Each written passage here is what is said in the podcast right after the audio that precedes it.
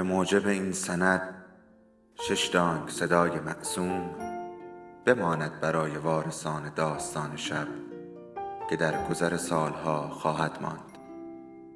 ارادتمند داستان شب.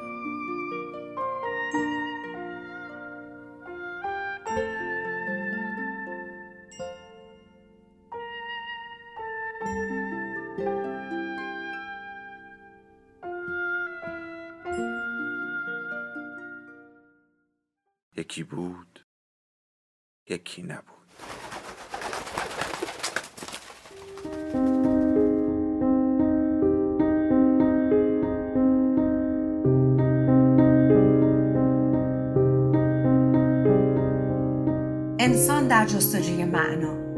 نویسنده ویکتور فرانکل. مترجم علیرضا ارجا. انتشارات شمشاد.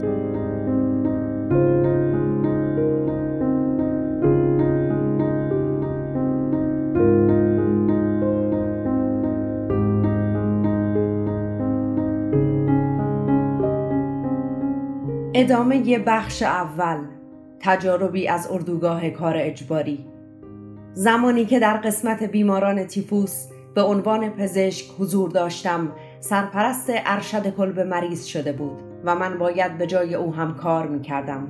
برای همین مسئولیت تمیز نگه داشتن کلبه ها بر عهده من بود. البته اگر واژه تمیز برای چنین شرایطی قابل استفاده باشد. تظاهر به بازرسی کلبه که مدام انجام می‌شد بیشتر با هدف شکنجه بود تا بهداشت. غذای بیشتر و مقداری دارو برای ما خیلی ضروری تر بود. اما تنها دغدغه بازرسان این بود که آیا پوشالی از حسیر در راه را افتاده یا پتوی چرک و کهنه و شپش زده بیماران درست تا شده یا نه و برای سرنوشت زندانیان هیچ ارزشی قائل نبودند. اگر گزارشم را به دقت می دادم یعنی کلاهم را از سر کچلم که مثل گوسفندی که پشمهایش را با قیچی کوتاه کرده اند شده بود بر می داشتم و پاهایم را به هم می کوبیدم و بلند می گفتم کلبه شماره 96 پنجاه و دو بیمار دو پرستار و یک پزشک آنها راضی و خشنود می شدند و بعد آنجا را ترک می کردند. اما تا زمانی که قرار بود آنها برای بازرسی بیایند که اغلب دیرتر از زمانی که اعلام کرده بودند می آمدند و گاهی هم هرگز نمی آمدند من مجبور بودم پتوها را مرتب کنم زمین را از پوشالهایی که از رختخواب ها بیرون ریخته بود تمیز کنم و بر سر بیمارانی که در رختخواب می غلطیدند و ممکن بود تمام زحمات من برای مرتب کردن را هدر دهند فریاد بکشم. بی تفاوتی در بیمارانی که از تب شدید رنج می بردند بسیار افزایش یافته بود و آنها هیچ واکنشی به شرایط نشان نمی‌دادند مگر اینکه سرشان فریاد می کشیدم. گاهی هم فریاد کارساز نبود و اینجا بود که باید به شدت خودم را کنترل می کردم تا کتکشان نزنم زیرا شخصی که خودش دچار زود رنجی است زود رنجیش وقتی با بیتفاوتی شدید دیگران به خصوص هنگام خطر یعنی هنگام بازرسی مواجه می شود بیشتر تحریک می شود. برای توضیح شخصیت روانی زندانیان در اردوگاه این را خاطر نشان کنم که وجود زندانی کاملا و به ناچار تحت شرایط محیط قرار می گیرد که در این مورد زندانی توسط زندگی اردوگاهی احاطه شده و مجبور است ساختار و الگوی خاصی به زندگیش ببخشد پس آزادی بشر چه می شود؟ آیا هیچ آزادی معنوی برای مقابله با شرایط وجود ندارد؟ آیا این تئوری که بشر چیزی جز محصول شرایط و محیط نیست حقیقت دارد؟ آیا بشر محصول تصادفی این عوامل است؟ و از همه مهمتر آیا واکنش های زندانیان می تواند ثابت کند که انسان قادر است از محیط و تأثیر آن بر روی خودش دوری کند؟ آیا انسان در مقابل چنین شرایطی حق انتخاب دارد؟ پاسخ این سوالها را از طریق تجربه می توانیم بیابیم. زندگی در اردوگاه نشان می دهد که انسان می تواند انتخاب داشته باشد. انسان می تواند در ذهن مستقل خودش رد پایی از آزادی روحی حتی در شرایط روانی و فیزیکی سخت بیابد در اردوگاهمان مردی را به یاد دارم که در میانمان راه می‌رفت و به زندانیان دلداری می‌داد و آخرین تکنانش را تقسیم می کرد. شاید تعدادشان انگشت شمار باشد اما چون این افرادی نمونه کافی برای اثبات این موضوع هستند که هر چیزی می تواند از انسان گرفته شود جز اختیار رفتارش تحت هر شرایطی. همیشه تصمیم هایی برای گرفته شدن وجود دارد. هر روز و هر ساعت فرصتی برای تصمیم گیری در برابر انسان قرار می گیرد و تعیین کننده آن است که آیا انسان تسلیم عوامل سلب کننده آزادی درونی خود و خود واقعیش خواهد شد یا نه. تصمیماتی که تعیین می کنند آیا بازیچه شرایط می شود یا نه؟ آیا آزادی و بزرگی را ندیده می گیرد و به غالبی از یک زندانی معمولی تبدیل خواهد شد یا نه؟ از این دیدگاه واکنش ذهنی زندانیان اردوگاه باید چیزی فراتر از تعریف ابتدایی از شرایط جسمانی و اجتماعی باشد. اگرچه شرایطی مانند کمبود خواب غذای ناکافی و استرس های ذهنی ممکن است بیانگر این موضوع باشد که یک زندانی محدود به نشان دادن یک نوع واکنش است. در ارزیابی آخر مشخص شد. شخصیتی که زندانیان با آن تبدیل می شوند نتیجه تصمیمات درونیشان است. نه فقط شرایط اردوگاه. اساسا هر شخصی حتی در شرایطی چنین دشوار می تواند تصمیم بگیرد که به چه شخصیتی تبدیل شود. چه از لحاظ روانی و چه از لحاظ روحی او حتی در اردوگاه کار اجباری هم می تواند عظمت خود را حفظ کند.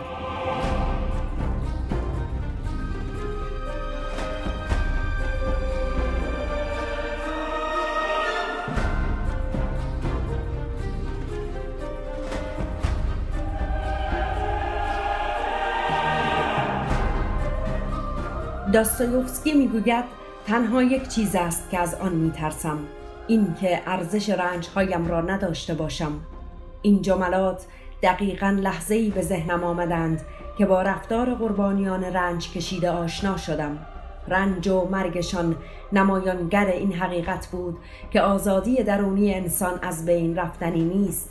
می‌توان گفت آنها قدر رنج هایی که کشیده اند را می‌دانند. روشی که آنها رنجهایشان را تحمل کرده اند دستاورد درونی ارزشمندی است این همان آزادی روح است که نمی‌توان از انسان گرفت و این روش به زندگی معنا و هدف می‌دهد. زندگی فعال و پرتلاش به بشر فرصت تشخیص ارزشها در فعالیتهای خلاقانه را می‌دهد در حالی که زندگی بی تلاطم و غرق در لذت تنها فرصت لمس زیبایی، هنر و طبیعت را برای انسان فراهم می کند. اما زندگی که آری از هر دو جنبه فعال و غیر فعال است امکان بروز رفتارهای ارزشمندتر را به انسان می دهد.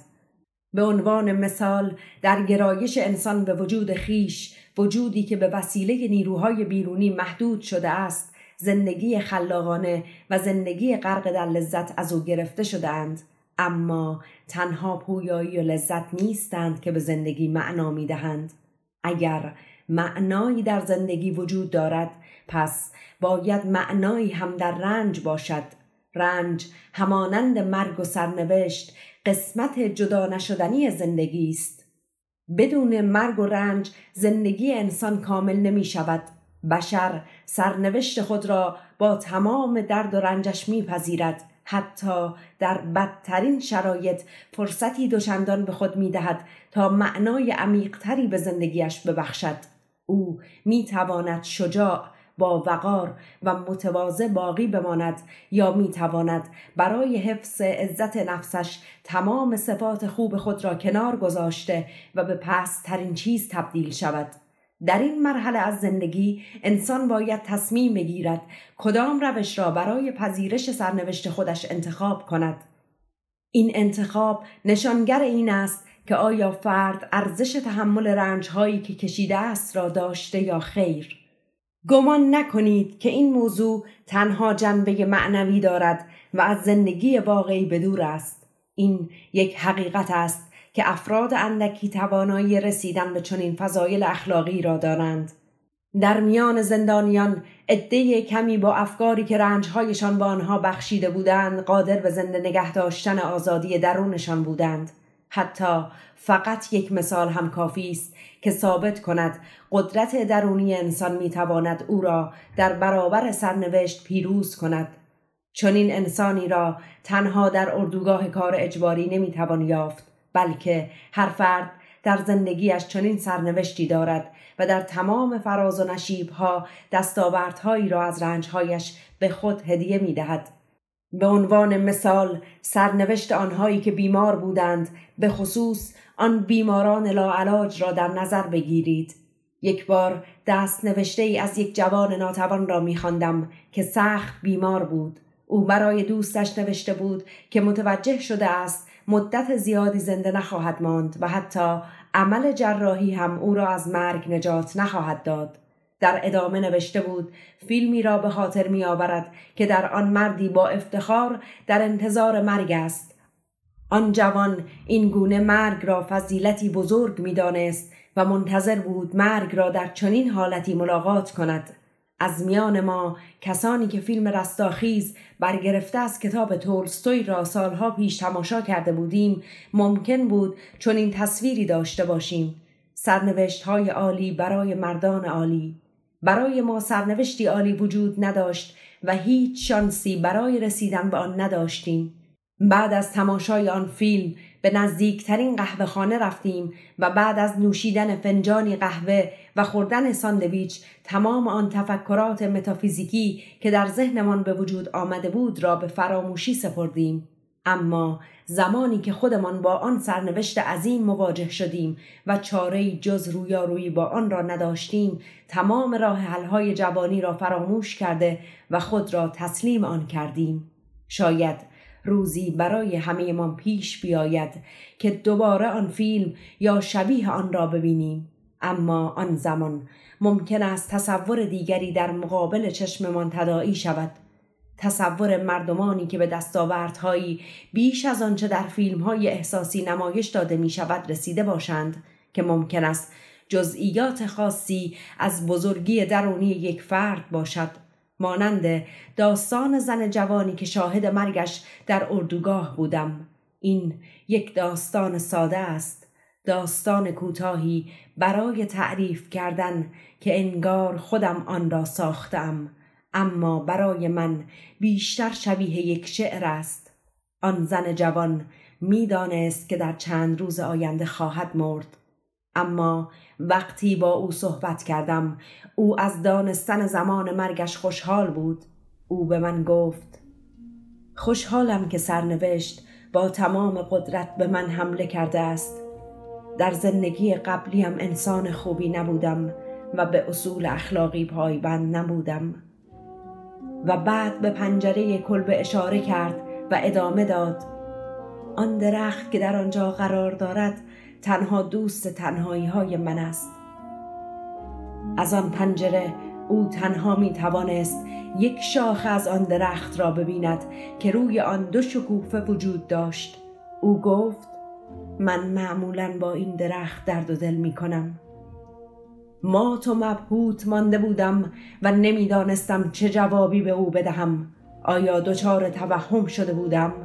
با احتیاط از او پرسیدم که درخت جوابی هم به او می‌دهد؟ بله. اما درخت چه جوابی می‌تواند به او بدهد؟ او گفت درخت به من می‌گفت من اینجا هستم اینجا. من زندگی هستم زندگی ابدی.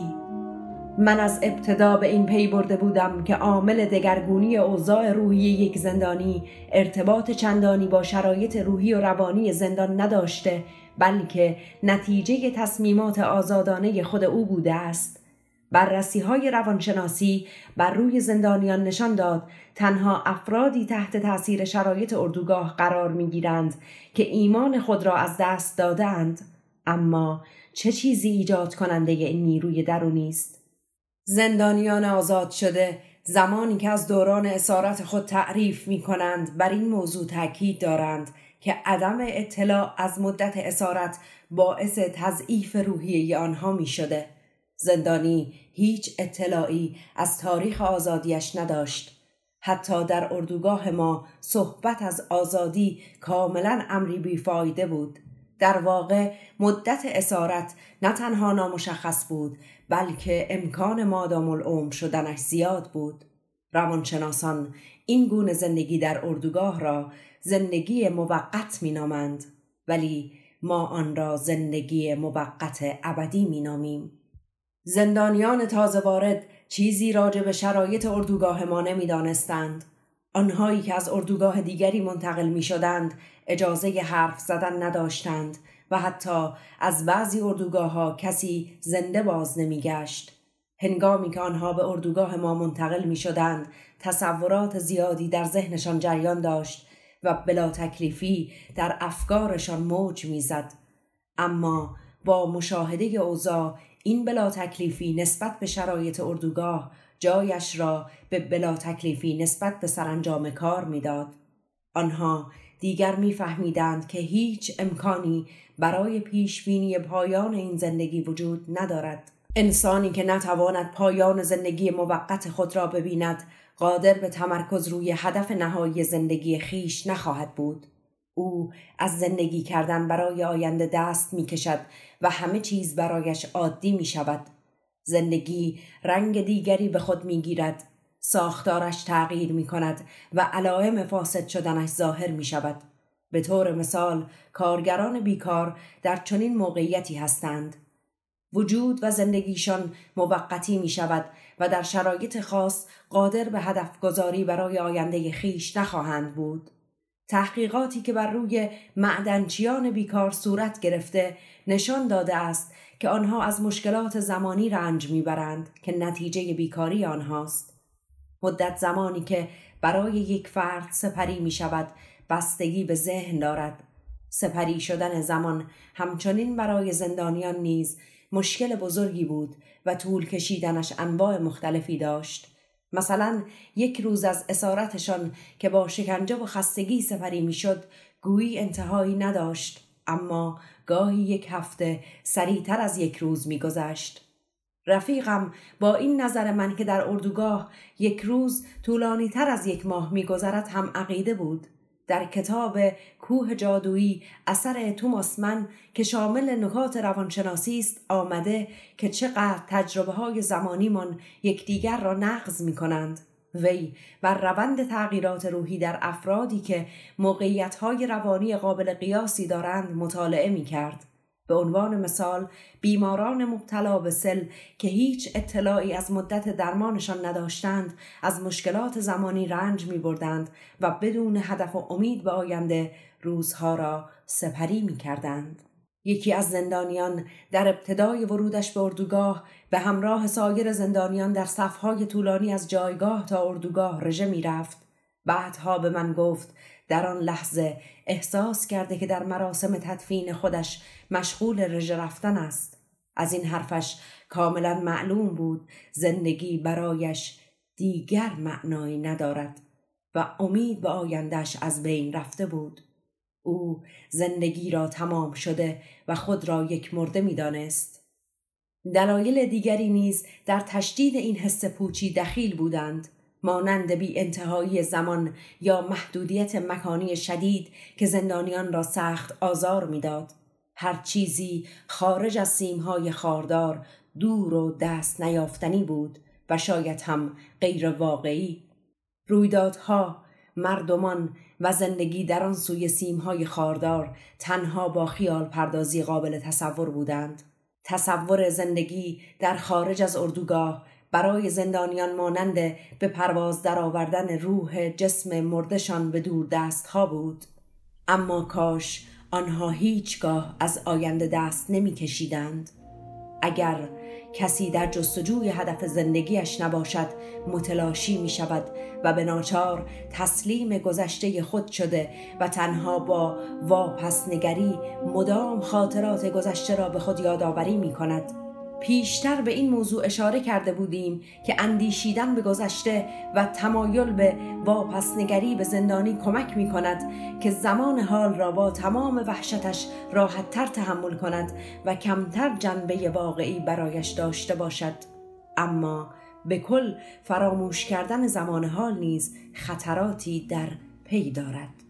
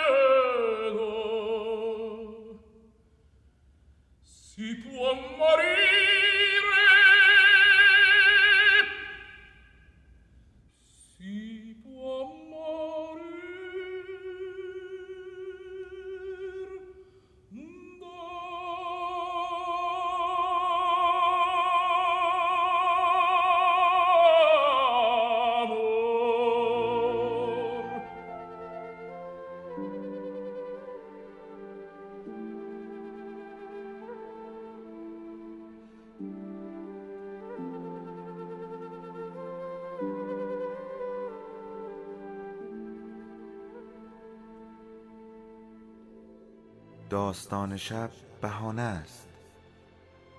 برای با هم بودن دور هم نشستن شنیده شدن.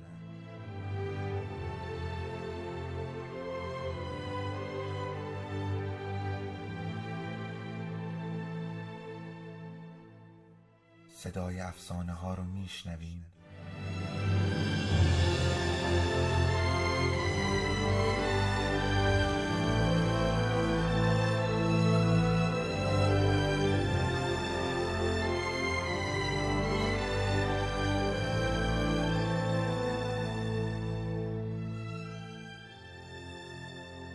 شبتون بخیر.